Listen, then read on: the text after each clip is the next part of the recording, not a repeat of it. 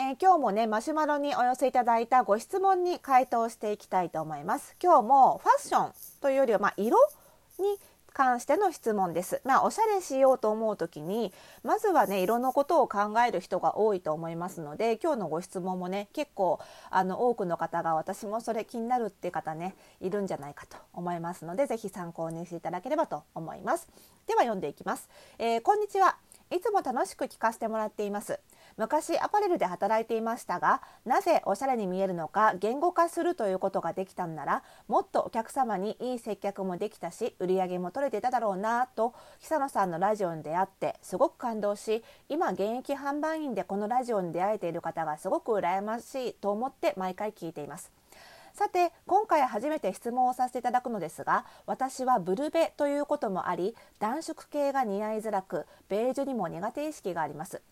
ベージュって似合っているとすごく高級感が出て素敵に着こなしている人を見るとやっぱり自分も挑戦したくなるんですが自分に似合うベージュの見極め方のポイントって何かありますでしょうか？よろしくお願いしますと。いうことでね、ご質問ありがとうございます。昔ね、あの、アパレルで働いてらしたということで、ちょっとね、あの、ご質問が少し高度というか、あの、上級編かなっていう感じもしますのでね、その辺もちょっと解説しながら、えー、回答できたらいいなと思っております。それでは、スタートです。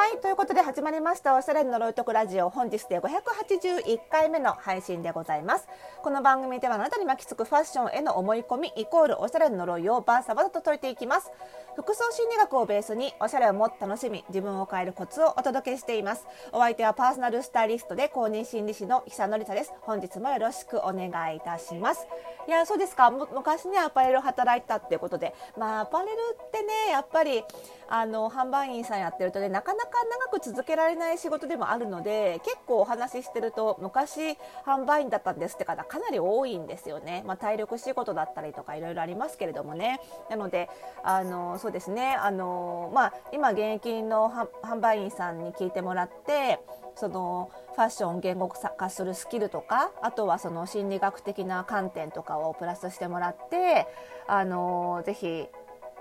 仕事に生かしてもらいたいなっていう気持ちもありつつまたさらにその販売員のその後のキャリアっ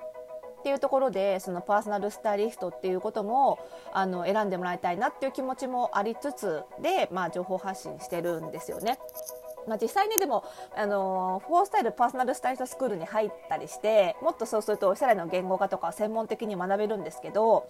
あのそこでねその販売員からのそのその後のキャリアとしてスタイリストになっていく人もいれば、まあ、実際この質問者さんが言ってくださってるように販売員現役販売員でその FPSS そのうちのスクールに入ってスタイリストとして独立するつもりが販売員として出世しちゃって結局そのまま販売員続けてるっていう人も結構多いんですよね。なんで実際やっぱり言語化できるとお客様に喜んでもらえるでその結果売り上げも上がるしそのキャリア出世もできるみたいなことは本当に実際にあることなのであのなんだろうなお客様にも自分にもおしゃれの言語化っていうのはウィンウィンだなと本当に思いますよね。でもおしゃれを表現する言葉を獲得できるとっと楽しくなるしねでかつ今回お話しするような内容もその言葉で理解するとそのあこういうことかっていうね新しいその道が見えてくるその似合わない色の似合わせ方だったりとか新しいことが見えてくるっていう意味でもすごくねやっぱり言葉で理解できるようになるっていうのはすごい大事なことなんですよね。なので今回のご質問のその似合うベージュの見極め方っていうのもね言葉で解説することでちょっとブレイクスルー見つけてもらえればなと思ってるんですけれどもまずじゃあその、えーと、今回のご質問の中でわからない言葉がある方向けにまず初めにね補足をしておくと、えー、この質問者さんブルベとおっしゃってますけどもブルベは、えー、ブルーベースの略なんですけれどもこれ考え方としてはパーソナルカラー診断パーソナルカラーシステムの考え方でしてその色をねブルーベースっていう色とイエローベースっていうのに分けるんですね。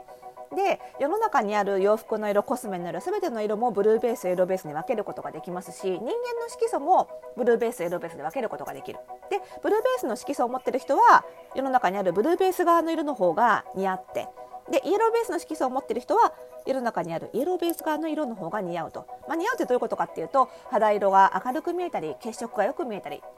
垢抜けて見えたりっていう、まあ、そういう効果があるというふうに言われてるのがパーソナルカラーシステム。でそのブルベというのはブルーベースっていうだけあってその青みがある色が似合うタイプなんですね。なのでそのブルーベースイエローベースって分かれてることからも分かるように基本的に色っていうのは青みがある色。青みを多く含んだ色と黄身黄色っぽさを多く含んだ色の2つに分けることができる。でベージュっていうのは実はその黄身を多く含んだ色に分類されることが多い色。ことが多いっていうのが今回ポイントなんですけどね実はね分類されることが多い色なので一般的にブルベには似合いづらいと言われているし実際ベージュの大半はブルベの人が身につけるとちょっと肌がくすんだように感じてしまったりあとは何だろうな顔色が暗く感じてしまったりっていうことが起こりやすい色では確かにあるわけです。ただベージュって言ってもね一口に言っても実はいろんなベージュがあるんですね。これ全ての色に言えることで色名で単純に赤とか青とかベージュとかピンクって言っても実はその中にいろんなベージュいろんなピンクいろんな青がありますよね。その全てがもうすべからく全然似合わないってことは基本的にないわけです。あまりない。抜け道はあるんですよ。なんでそこを見つけるっていうところがポイントになりますね今回はね。なのでまあベージュは大半が黄身が多く含まれているので、まあ、ある種イエローベースの人はあんまり気にせず選んでも大体そこに当たることが多いのでそのベージュを手に取ることが多いのであんまり困らないんですけども、まあ、ブルベに似合いやすいベージュっていうのは世の中にあるベージュの中ではちょっと少ないニッチなベージュなんですね。それを見つけるポイントっていうのがイコールこの質問者さんが知りたいと思ってる自分に似合うブルベに似合うベージュの見極め方のポイントってなるわけなんですけども。で何を考えるかというとまずベージュが何色からできているか。こう図工とか美術のね授業を思い出してもらって絵の具で目の前に絵の具があって絵の具でベージュを作ろうと思う時に何色を混ぜるかっていうのを考えてほしいんですよね。ベージュっていうのはベージュを作る時にはまず黄色に白と黒白多めで黒ちょびっとまあ、まず白と黒。白に黒ちょっと混ぜると明るいグレーになりますよね。その明るいグレーと黄色を混ぜたのがよくあるベージュです。ただベージュの中にはここにねちょっとね赤を混ぜるベージュもあるんですよ、まあ、つまり黄色と赤混ぜるとオレンジになるのでオレンジにグレー混ぜた色か黄色にグレーを混ぜた色かこの幅があるんですねベージュっていうのは。この幅範囲内を私たちはベージュと幅広く呼んでいます。でこの中でそのオレンジを元にしたベージュのうちそのオレンジも赤が強いオレンジを元にしたベージュ。赤みの強いベージュがブルーベースはいけるんですよ。なぜかというとブルーベースって赤み全般得意なんです。ピンク赤。全般得意なのでベージュも赤をちょっと強めに効かせてあげると途端にね似合うようになるんです。これパッと見色名でどう表現されるような色かっていうとピンクベージュって言われるような色です。ベージュなんだけどなんかピンクっぽいよね。これピンクか？ベージュか？ベージュって言ってもいいぐらいだけどちょっとピンクっぽいな。みたいな。そういう色はブルーベースはとても得意です。あの他のベージュと違ってふわっとね血色が増したように見えたり顔色が明るく見えたりするのでまず、まあ、何かで検索して見つけようと思ったらピンクベージュって言葉で検索してみてください。もしくはブルーベースは黄色みが苦手なので黄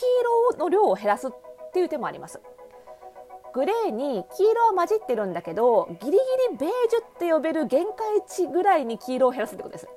グレーではない。ちょっとグレーっぽいけどでもこれベージュかな？みたいなそういう感じの色にする。っていうことですね。これも私たちプロは、まあ、黄の少ないベージュって言ったりするんですけど、まあ、色名で言うとサンドベージュなんていう色名がついてることが多いです。サンド砂ですね。なので綺麗な海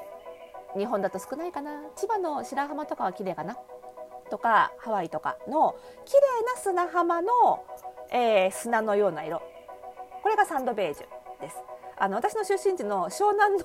海のサンドは砂は黒っぽいのであれじゃないですよ。あれじゃなくてね。はい。あの綺麗な砂浜の砂のような色。こうね海が透けて見えるような感じのねあああいう色。あれが黄身が少ないベージュなのでこのどちらかですねピンクベージュかサンドベージュを選ぶわけなんですがこれで、ピンクベージュ単体で見てもあこれ赤みが強いピンクベージュなんて分かりづらいんですよ。なんで普通のベージュと比べるとやっと分かるんですね。あこっちのベージュより確かにこっちの方が赤みが強い。こっちのベージュより確かにこっちの方が黄身が少ないっていうのはねただ一つの店でそんなたくさんのベージュ取り揃えてることは基本的にないんですよ。うちの店はピンクベージュ系。うちの店の今季は普通のベージュ系っていうふうに決まっちゃってるのでなんで見比べないといけないっていうことはまずはネット例えば ZOZO タウンみたいにあのいろんなブランドが網羅されてるネット通販ありますよね。そこでベージュベージュでベージュだって ベージュで絞り込んでいろんなベージュを見比べていくと写真で見てもあこっちの方がピンクっぽいなっていうのが分かると思いますただ写真写りが違う場合もあるのでそこである程度絞り込んでからお店に行って当ててみてあこれならいけるなって確認して買うなんで、まあ、やっぱり似合いづらいは似合いづらいのでちょっと買うまでに少し手間はかかってしまいますがそういうやり方であれば似合うベージ絶対見つけられるのでぜひね試してみてください。まあ、こんな風にね、まあ、ベージュは何からできてるかっていうつまりこれ色彩学ですよ色彩学からしっかり知っているともう少し色っていうことの解像度が上がるというか色の認識が細かくできるようになるので人からけにベージュに会いたらいっていう風に諦めなくて済むようになるんですよね。まあ、その辺がプロの勉強するポイントかなと思いますしなぜプロが幅広く人に色を似合わせることができるのかっていうポイントでもあるんですよね。その辺がね結構学ぶメリットとしてもありますのでね。ぜひあのちょうど今ねあの FPSS スタイリストスクールの第15期の募集が始まりまして、えー、と3月からね開講になりますのでね。ぜひちょっとこういうのもうちょっと詳しくしてみたいなっていう方は、えー、ぜひ申し込んでみてください。こちらも番組概要欄に載せておきます。それではまた。